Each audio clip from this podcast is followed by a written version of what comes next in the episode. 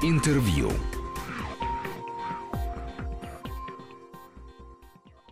Студии Григорий Заславский. Добрый день. И э, Василий Бычков, директор Центрального дома художника, не раз был гостем в этой студии. Мы говорили о разных событиях, о книжной ярмарке, об антикварной ярмарке, о том, о сем, о пятом и десятом. А сейчас, наверное, нужно поговорить вообще о судьбе Центрального дома художника. И я приветствую в этой студии Василия Бычкова. Добрый, Добрый день, Василий. Добрый да. день.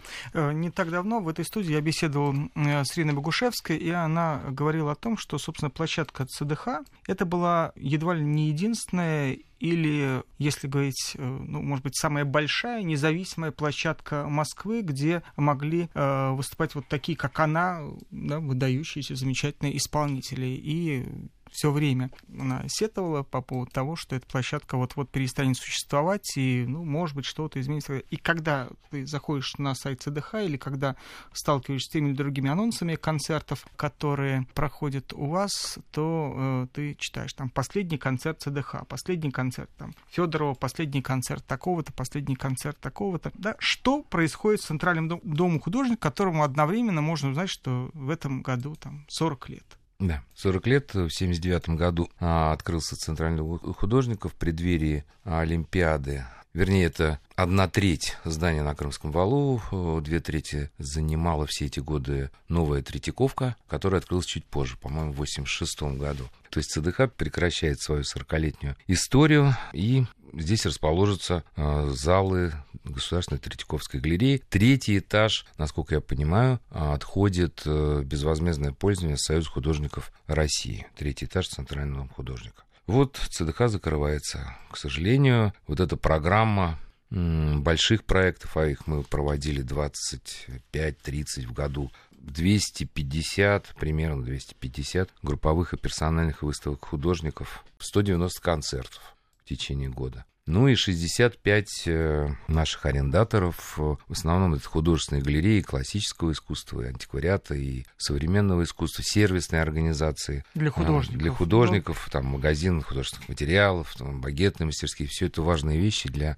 а, художественного процесса. Да, все они уходят из э, ЦДХ в этой э, ситуации мы, в принципе, да, все что-то слышали, каким-то образом э, обсуждали, да, а вы все это время никаких э, ни заявлений, ни попыток там подпишите петицию в защиту ЦДХ, там что такое еще.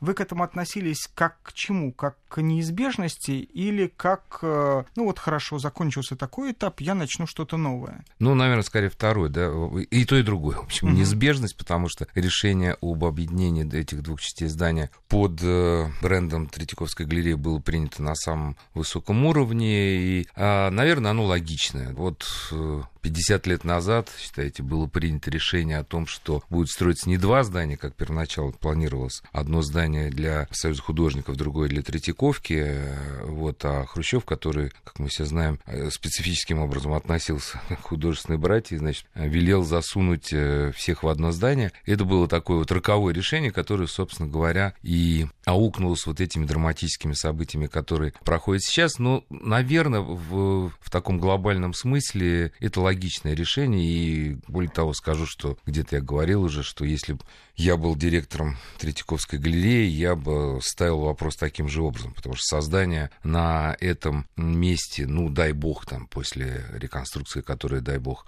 состоится, такого супер музея 21 века, это красивая и правильная идея. Вот, а да, для меня эта история закончилась. 20 лет я руководил, ну, 5 лет заместителем по выставкам и 15 лет, 16 уже, а, директором ЦДХ. Вот эта история закрывается, и сейчас э, меня интересует другой проект, а именно создание в гостином дворе такого культурного квартала по распоряжению мэра Москвы, по инициативе Департамента культуры Москвы. В гостином дворе а, будет создан крупнейший культурный кластер. Вот название сейчас обсуждается. Вот, но мы на партнерских таких началах участвуем в этом процессе. А, ну, понятно, естественно, что меня не в последнюю очередь интересует э, вот все ваши детища, просто потому что, естественно, я регулярно приходил на все эти ярмарки, и, ну и просто э, в определенном смысле вам удалось так сделать, что календарь культурного обозревателя, календарь человека, который следит за современным искусством, за самым разным искусством, вы во многом создали его ритм. Организовали вот тот самый график жизни, когда отчитывалось от и до, да, сейчас закончилось, в следующем месяце начинается это и так далее, и так далее. И вот э, ну, за почти 20 лет э, совершенно сложился уже определенный ритм жизни, который э, его смена, понятно, что ничего трагического в жизни нет, и ну, будет какое-то время еще выделяться слюна в этом месяце, потом перестанет, да, как известно по Павлову, все это, в общем, как-то способно, пока жив организм, перестраиваться, но тем не менее, наверняка и это вас тоже беспокоило.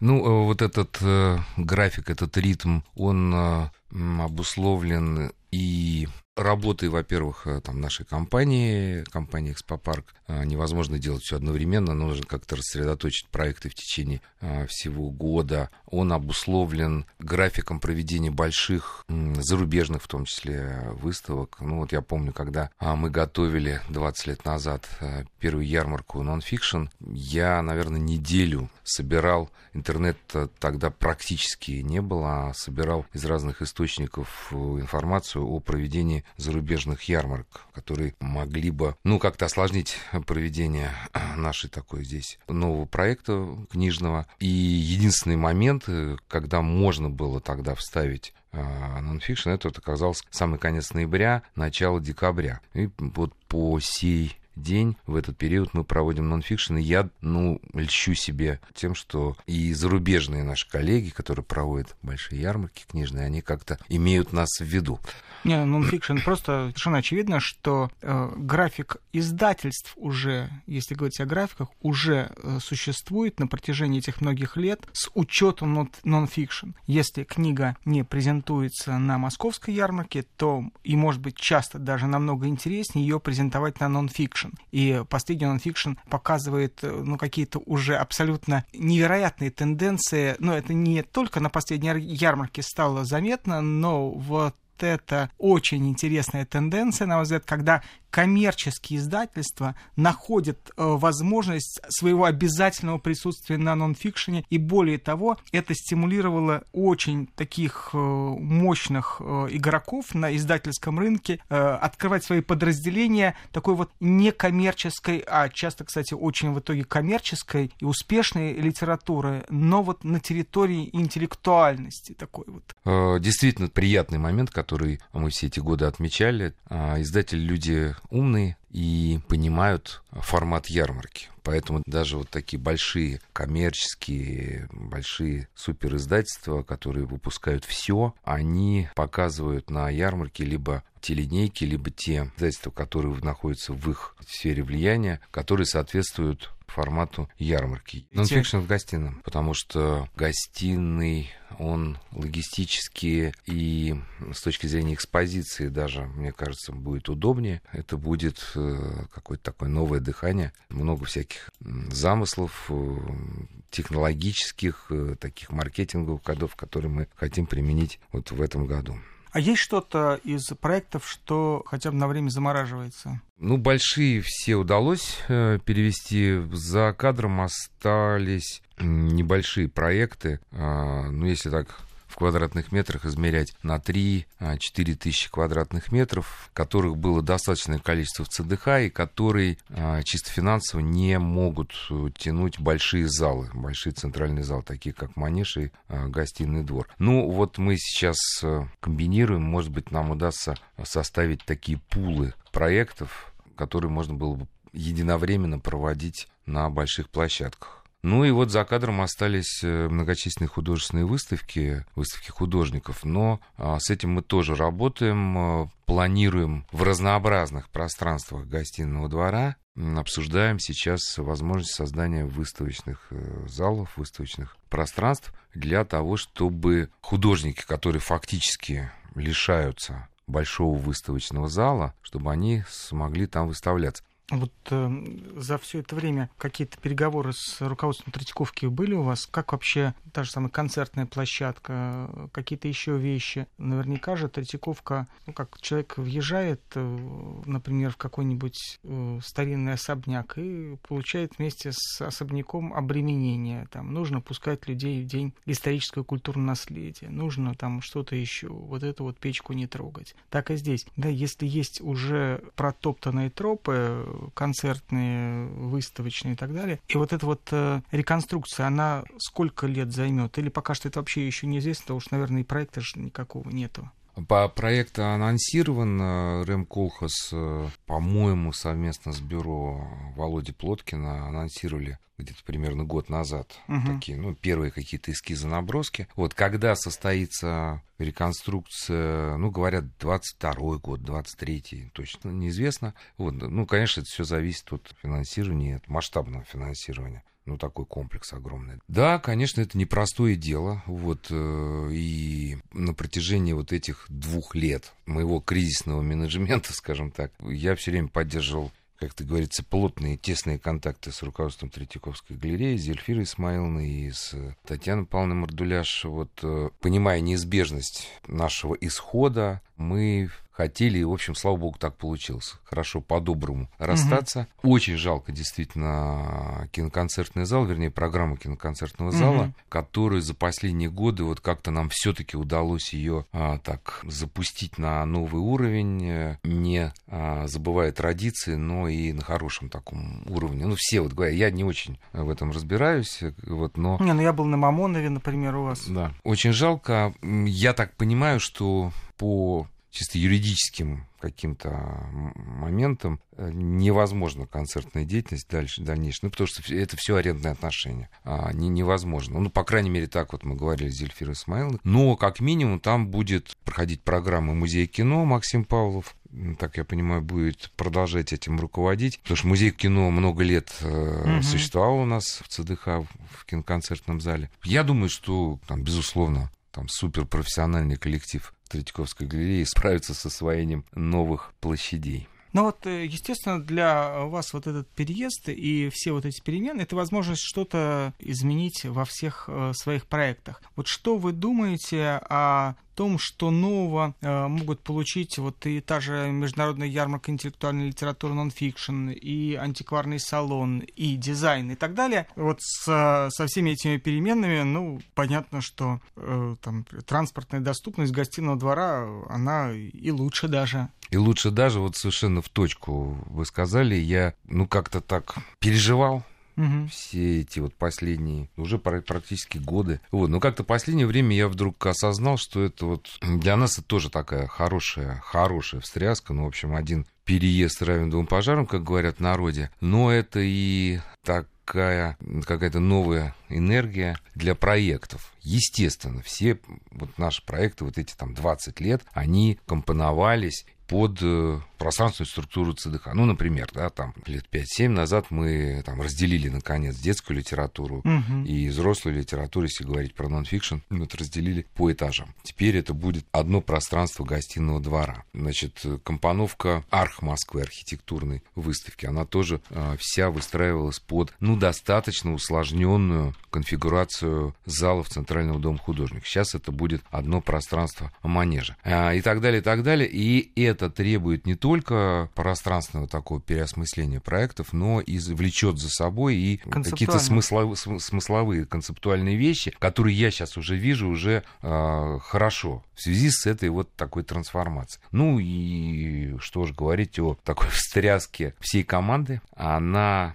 болезненная, конечно, для многих но удалось сохранить костяк команды Центрального дома художника, и мы переезжаем вместе команды на новое место. Пришлось э, в течение вот последнего года 70 человек. Это, конечно, было тяжело. Это было тяжело. Люди, которые работали по 30, даже некоторые по 40 лет в Центральном доме художника. И вот э, расставаться с ними не потому, что они какие-то там нерадивые и в чем-то провинились, а вот потому, что заканчивается эта история. И это было, наверное, самое самые тяжелые. Но костяк удалось а, сохранить. Команды, очень профессиональные, опытные команды, и мы будем работать на новом месте. Мы должны прерваться на выпуск новостей. Через 2-3 минуты мы вернемся в студию и продолжим разговор. Интервью.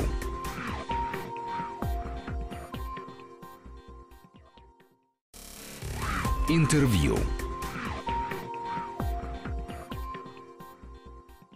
Я приветствую в этой студии Василия Бычкова. Э, и когда вы поняли, что э, вся эта история заканчивается, появилось ли понимание, что, в принципе, в Москве очень-очень мало площадок, где что бы то ни было возможно? Потому что вот сейчас, когда вот э, я вас слушаю, я вдруг понимаю, что выбор-то, да, там, это или это, и все. Абсолютно. Всегда было понимание, что для наших проектов, собственно говоря, существует три площадки. ЦДХ, э, Манеж и Гостиный двор. Ну, потому что это такие проекты, потому что много раз мне предлагали, предлагали руководители на очень хороших условиях э, э, экспоцентра, Крокуса, предлагали перевести, там, например, антикварный салон или нон-фикшн, или э, всю программу целиком. Но эти проекты, они и делались для ЦДХ, как для такой mm-hmm. одной из центральных площадок, и предназначены только для центральных и главных площадок. Как только запахло жареным, я, как-то у меня сразу возник в голове Кваренги, гостиный двор, потому что это и пространство для размещения, например, там, галерейного центра, и параллельно выставочной программы. А, манеж прекрасен, безусловно, манеж прекрасен, но это только выставки. А вся а, структура, можно сказать, уникальная структура ЦДХ, она была сделана таким образом, что большую часть, не половину, процентов 40, 45 процентов бюджета а, ЦДХ составляли деньги, которые приносили арендаторы, вот эти художественные галереи, антикварные галереи, сервисные организации. А трафик, трафик посетителей 850-900 у нас были цифры такие, тысяч человек в год, обеспечивали выставочные проекты. И вот это такой симбиоз двух составляющих, трафик благодаря чему эти арендаторы там и были. А, этот симбиоз, он э, возможен только вот в какой-то похожей такой пространственной структуре. Вообще, по-моему, такая уникальная была построена конструкция, которая давала возможность э, существовать без каких-либо сторонних вливаний. То есть ЦДХ все эти годы, начиная с 92 -го года, да, когда до 91 когда полностью прекратилось угу. финансирование со стороны Союза художников СССР, существовал на полной самоокупаемости. То есть единственное, насколько я понимаю, это, по-моему, единственное учреждение по крайней мере, в области визуальных, ну, изобразительного искусства, которое существовало само по себе не ни одной копейки бюджетных денег. Достаточно такая динамичная а, структура, вот она перестает существовать. И уже, естественно, ложится бременем на, как раз ложится на государство. Ну да. да. Нет, это, ну, я вам скажу, цифры тут не секрет. 205 миллионов рублей стоило содержание Центрального дома художника в год. Это кроме того, что надо делать еще проекты выставочные. Потому что мы тратили деньги на выставочные проекты, и уже в такие последние кризисные годы, десятые годы было тяжело, но тем не менее удавалось выкраивать там несколько миллионов, ну, например, там на выставку Победа мы делали такой мультимедийный mm-hmm. гигантский проект, там 25 видео, как называется, видеопотоков, или, например, Биеннале дизайна промышленного дизайна. Отважились на такой, давно я мечтал сделать, оказалось, что промышленный дизайн в стране все-таки есть. Так вот, на такие проекты удавалось э, находить, изыскивать внутри а, ресурсы. Ну, а большая часть, конечно, бюджета составляли, как я говорил уже, а, арендные а, наши деньги и деньги, которые приносили, ну, в том числе моя программа выставок. Ну, вот «Первозданная Россия», например, mm-hmm. выставка фотографий прекрасной нашей природы, рекорд посещаемости за всю историю Центрального дома художника. Мы вот тоже планируем это перевести в гостиный двор. Скажите, а вот какую-то коллекцию за это время не центральный дом художника, а, ну, наверное, это скорее экспопарк вы какая-то собрана есть? Все-таки, да, мы знаем, что такого рода и выставки, и все, они обычно э, после них кто-то что-то дарит, э, или это становится условием выставки. Что-то вот есть, что можно показать э, отдельным проектом? Есть такая практика, но не поднималась у меня рука хорошем смысле шантажировать галереи художников. Несколько картин. Вдобавок к аренде. Несколько картин. Вот, например, там, когда мы сделали огромную выставку Олега Кулика на 8,5 тысяч метров Вот, Лена Сельна подарила мне одну из э, его фоторабот, mm-hmm. но вообще нет, ни, ни такой коллекции не получилось. Вроде почти про все спросил, но есть еще время какое-то. Если есть э, какая-то радость от всего происходящего, то с чем она связана? Э, да, с таким свежестью, свежий ветер перемен. Ну, последние, последние вот эти два, два с половиной, даже три года, можно сказать, уже было тяжело. Тяжело, во-первых, держать бюджет, ну, просто на, из последних сил. Из последних ну да, потому сил. что когда ясно, что все подходит да, к концу, да, то да, никто да, не да. вкладывается, никто не верит в то, что это... Да, Мгм. очень тяжело было, так сказать, вот такой цейтнот бюджет, по бюджету. Вот, ну и морально было непросто. Ну, главное, что э, у вас уже ясно, что будет дальше, потому что э, в таких ситуациях э, самое страшное это э, считать, что что-то безвозвратно закончилось э, и, и поставлена какая-то точка, а на самом деле уже ясно, чем вы будете заниматься завтра, и уже понятно, что все проекты, самое главное, что все проекты сохраняются, потому что, ну, просто это, я уверен, было бы такой серьезной драмой, может, трагедия, ну, для тех, кто ходит на нонфикшн уж точно, для, для издателей, для, для читателей, для авторов.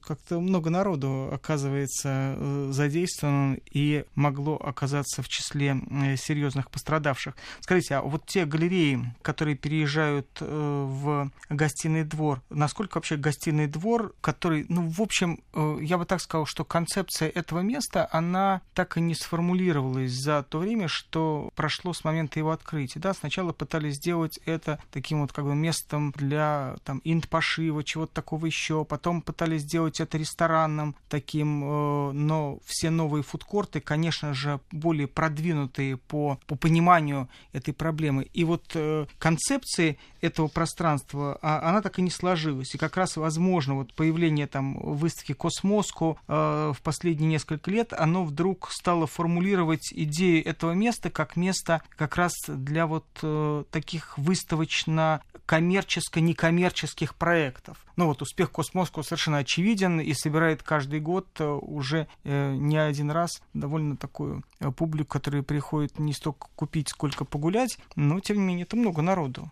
Ну, безусловно, Маргарита Пушкина молодец, а, несет уже много лет знамя выпавшее знамя Мгм. э, арт Москвы. Арт Москвы, да. Вот, и флаг ей в руки, что называется. И я надеюсь, что наши проекты, два антикварных салона, дизайн, нон-фикшн, архитектура, они привнесут... э, вот, Смысл, смысл в эти да, вот, стены, мне вот кажется, Смысл в да. эти стены. Вообще, а, вы абсолютно правы, не, до сих пор как-то такой ясности, концептуальной ясности с этим местом э, нет. Э, Мы тут недавно вспоминали, с Юра Вакумов мне рассказал, когда мы под э, началом Марата Гельмана в конце 90-х годов, мы как-то всю историю возвращается. Мы э, тогда делали проект такого кластера современного искусства в гостином дворе во время его реконструкции. И Юрка вот э, рассказал, что Вообще-то, а, на самом деле, я этого не знал. Планировалось э, не выставочный зал, а планировалась такая крытая, теплая площадь городская. Хм. Да, что очень красиво. Вот. Ну, с учетом того, что это был двор. Двор, да, да. сказать, это при наших климатических условиях. Вот Красная площадь торжественная, так сказать, с мавзолеем, а вот такая э, городская площадь, где можно войти на любом уровне через любой там магазинчик, трактир и так далее. Но там была ошибка с вентиляцией. То есть произошла ошибка, побоялись доложить, э, что закуплено оборудование не на 7,5 тысяч, которые туда вмещаются, как на площади Сан-Марко, а на 2,5. И вот эти проходы были закрыты-перекрыты. Но я думаю, что сейчас все равно бы это закрыли, потому что невозможно поставить охрану на каждом этом проходе. Но какие-то варианты решения этого есть. А самое главное, что у правительства Москвы, у департамента есть э, вот эта задача и вот это понимание, что надо из э, гостиного двора делать такой культурный квартал большой. И вот в том числе поводом для этого стало э, закрытие ЦДХ. То есть переезд э, части галерей, части только Мгм. галерей пока, переезд в гостиный двор, перевод туда проектов. э, Это такой один из поводов для того, чтобы об этом серьезно подумать и над этим серьезно поработать. Мне кажется, получится. Там очень хорошее сейчас вообще меняется дух места. Прекрасное зарядье через Варварку, через Ильинку, роскошный куснировический гум, вот замечательный, да, там через какое-то время, не знаю, в 2021-2022 году Музей откроется Кремля. музей Кремля с пешеходной улицы. Очень большой туристический поток, но хотелось бы поработать над тем, добавить этому месту какой-то московскости. Вот этого чуть-чуть не хватает, и мы над этим будем работать. Спасибо большое. Я благодарю Василия Бычкова за то, что рассказали о том, каким будет будущее ваших проектов. Спасибо большое. Спасибо. Интервью.